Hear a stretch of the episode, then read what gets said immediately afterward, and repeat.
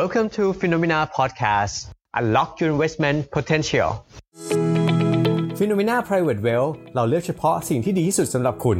บริการแนะนำการลงทุนในกองทุนรวมแบบเน้นผลลัพธ์ดูแลคุณโดยที่ปรึกษาการลงทุนส่วนตัวแจ้งเตือนคำแนะนำการลงทุนทุกวัน Phenomena Private Wealth เริ่มต้นที่เป้าหมายวางแผนเพื่อผลลัพธ์สำหรับผู้ที่ลงทุนตั้งแต่สามล้านบาทขึ้นไปสอบถามรายละเอียดเพิ่มเติมได้ที่ ดับเบิลยู ดับเบิลยู ดับเบิลยู ดอท ฟีโนมีนา ดอท คอม หรือโทรศูนย์ สอง ศูนย์ สอง หก ห้า หนึ่ง ศูนย์ ศูนย์ ผู้ลงทุนควรศึกษาข้อมูลสำคัญของกองทุนโดยเฉพาะนโยบายกองทุนความเสี่ยงและผลการดำเนินงานของกองทุนโดยสามารถขอข้อมูลจากผู้แนะนำก่อนตัดสินใจลงทุน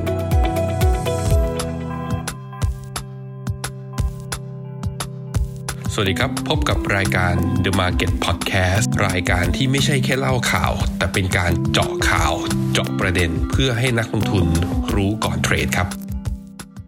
ยังตอบไม่ได้นะครับว่าการรีบาวด์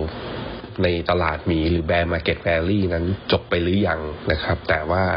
สำหรับนักลงทุนที่เข้าตาม Technical Call ของตัว Phenomena นั้นเราได้อ่าสั่งในการล็อกกำไรออกมาตั้งแต่ต้นสัปดาห์ที่ผ่านมานะครับเมื่อคืนนี้ดาวโจนส์ลบไปสี่ร้อยสี่สิบห้าจุดนะครับหรือประมาณลบ หนึ่งจุดหก อ่า หนึ่งจุดแปดหกเปอร์เซ็นต์ ในขณะที่ เอส แอนด์ พี ห้าร้อยนั้นลบ สองจุดสอง Nasdaq ลบ หนึ่งจุดสี่ แต่ที่น่าสนใจก็คือว่าตัว Russell สองพัน นะครับหรือตัวดัชนี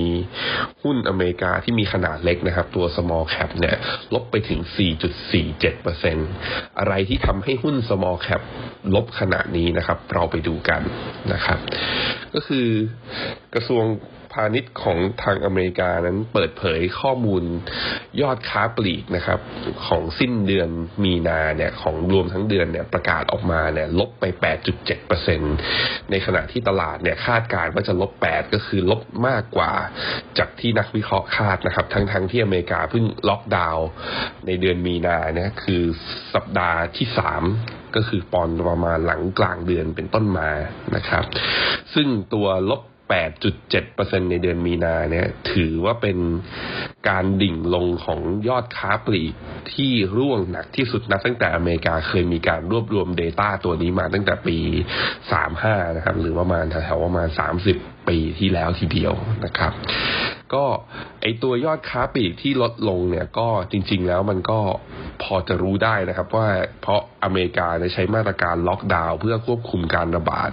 ของเจ้าไอตัวโควิด สิบเก้า เนี่ยมันก็เลยทำให้ทั้งร้านค้าก็ปิดนะครับคนอยู่แต่ในบ้านลดการใช้จ่ายลดการเดินทางสถานีน้ำมันก็ไม่มีคนไปโรงแรมก็ไม่มีคนอยู่นะครับก็เหตุการณ์นี้ก็เป็นเหตุการณ์ที่ทำให้ตลาดค่อนข้างกังวลว่าการรีบาวด์หรือว่าการฟื้นตัวของเศรษฐกิจแบบ วี เชฟ recovery นะครับหรือว่าเด้งขึ้นกลับเป็นตัว V ที่อาจจะเกิดขึ้นคือตลาดเนี่ยคาดว่าภายในไตรมาสสามเนี่ยก็น่าจะเกิดขึ้นได้นั้นตลาดเริ่มมองว่าเอ๊ะมันมันจะมีความเป็นไปได้หรือเปล่านะครับต่อมาก็คือว่าพอเราเห็นยอดค้าปลีกร่วงเนี่ยเมื่อวานนี้ก็มีตัวประกาศไอ้ตัวสำนักงานสารสนเทศด้านพลังงานอเมริกาครับหรือ อี ไอ เอ เนี่ยประกาศตัวสต็อกน้ำมันนะครับพุ่งสูงขึ้นสัปดาห์ก่อนหน้านี้ครับพุ่งสูงขึ้นเป็น สิบเก้าจุดสอง ล้านบาร์เรลนะครับก็สต็อกน้ำมันของอเมริกาเนี่ยตอนก่อนที่จะมีตัวโควิดหรือโคโรนาไวรัสเนี่ยก็ค่อยๆเพิ่มขึ้นมาอย่างต่อเนื่องถ้าจนถึงสัปดาห์ที่แล้วก็เป็นการเพิ่มขึ้นมาสิบสองสัปดาห์ติดต่อกันนะครับโดยสัปดาห์ที่แล้วเนี่ยนักวิเคราะห์คาดไปว่าน่าจะเพิ่มขึ้นมาที่ สิบจุดหนึ่ง แต่ปรากฏว่าขึ้นมาที่ สิบเก้าจุดสอง นะครับก็เป็นสัญญาณว่าคนใช้น้ำมันเนี่ยลดลงอย่างมีนัยสำคัญจริงๆก็น่าสนใจว่าอเมริกาเนี่ยไม่ได้ประชุมใน OPEC Plus ด้วยเป็นผู้ผลิตแล้วก็อ่าเป็นรายใหญ่ของโลกมีสัดส่วนเยอะที่สุดณตอนนี้พอสต๊อกน้ำมันเพิ่มมาขนาดนี้เนี่ยจะมีการลดกำลังการผลิตหรือเปล่านะครับก็ต้องไปรอดูกันนะครับซึ่งพอตลาดเป็นอย่างนี้นะครับกังวลพอค้าปลีกก็มีปัญหาสต๊อกน้ำมันก็เพิ่มขึ้นเพราะนั้นตอนนี้เราเจอดีมานด์ช็อคอยู่เต็มๆนะฮะอันนี้พูดหลายรอบแล้ว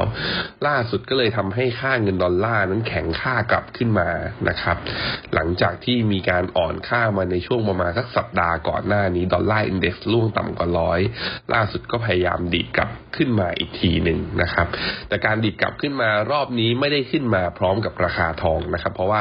ราคาทองเนี่ยตัว Gold Future เนี่ยเด้งขึ้นมาแถวๆประมาณ หนึ่งพันเจ็ดร้อยหกสิบ กว่าๆนะครับก็ย่อลงมาประมาณเปอร์เซ็นต์หนึ่งอยู่ที่ประมาณ หนึ่งพันเจ็ดร้อยสี่สิบเอ็ด แต่ว่าถ้าไปดูตัว Spot Gold เนี่ย Spot Gold ลงรอบนี้ลงมาไม่ต่ำย่อเหมือนกันนะครับแต่ว่าไม่ต่ำกว่า หนึ่งพันเจ็ดร้อย เหรียญต่อออนซ์ก็ทำให้ตัวสเปรดระหว่าง Gold Future กับ Gold Spot นั้นเริ่มแคบลงเรื่อยๆนะครับก็เป็นสัญญาณที่ดีราคาทองถ้าดูจากตัวณทรงณราคาระดับนี้และการกระชากแรงทะลุขึ้นเหนือ หนึ่งพันเจ็ดร้อย เมื่อตอนสัปดาห์ต้นสัปดาห์หรือว่าปลายสัปดาห์ที่แล้วเนี่ย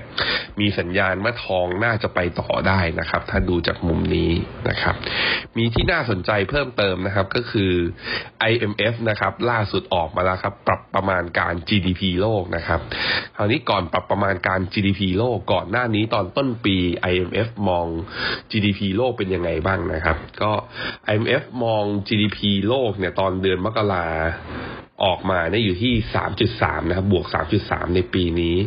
ล่าสุดเมื่อวานนี้ครับออกมาปรับประมาณการ จี ดี พี โลกจากบวก สามจุดสาม เนี่ยเป็นลบ สามเปอร์เซ็นต์ นะฮะก็ก็แปลว่าเราเข้าสู่ภาวะคือ recession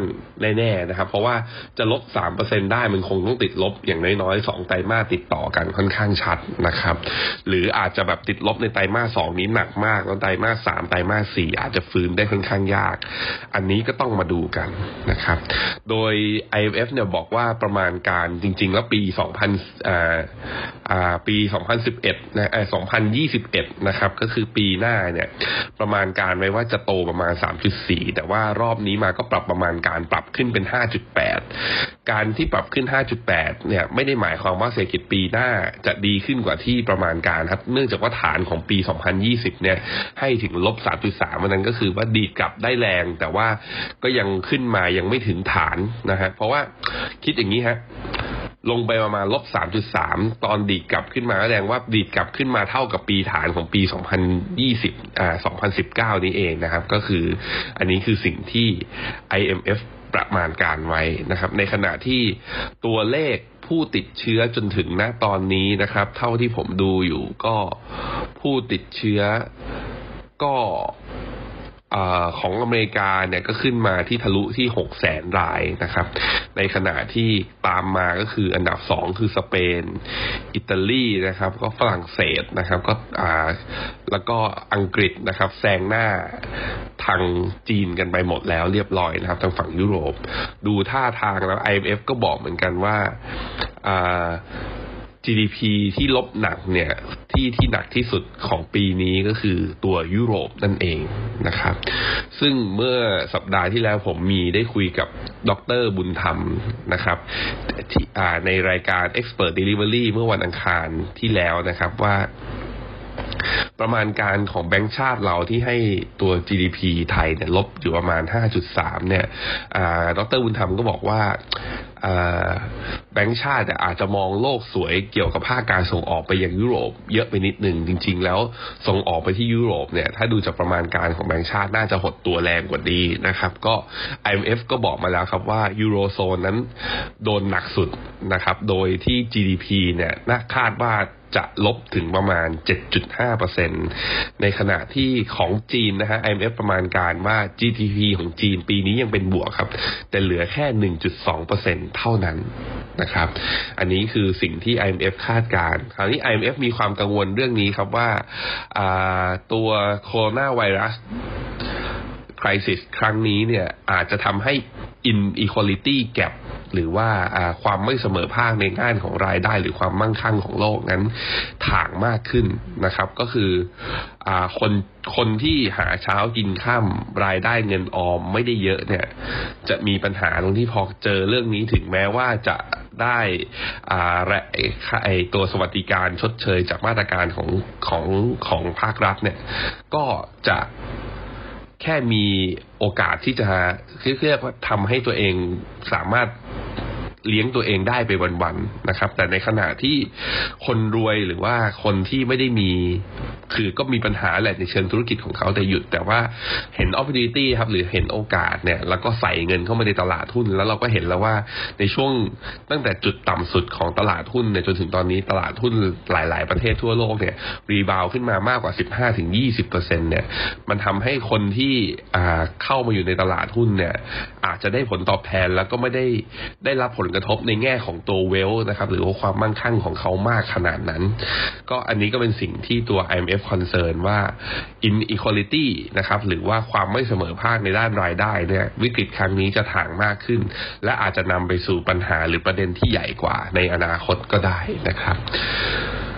สุดท้ายครับผมไปอ่านข่าวเจอครับตัว เจ พี Morgan นะครับ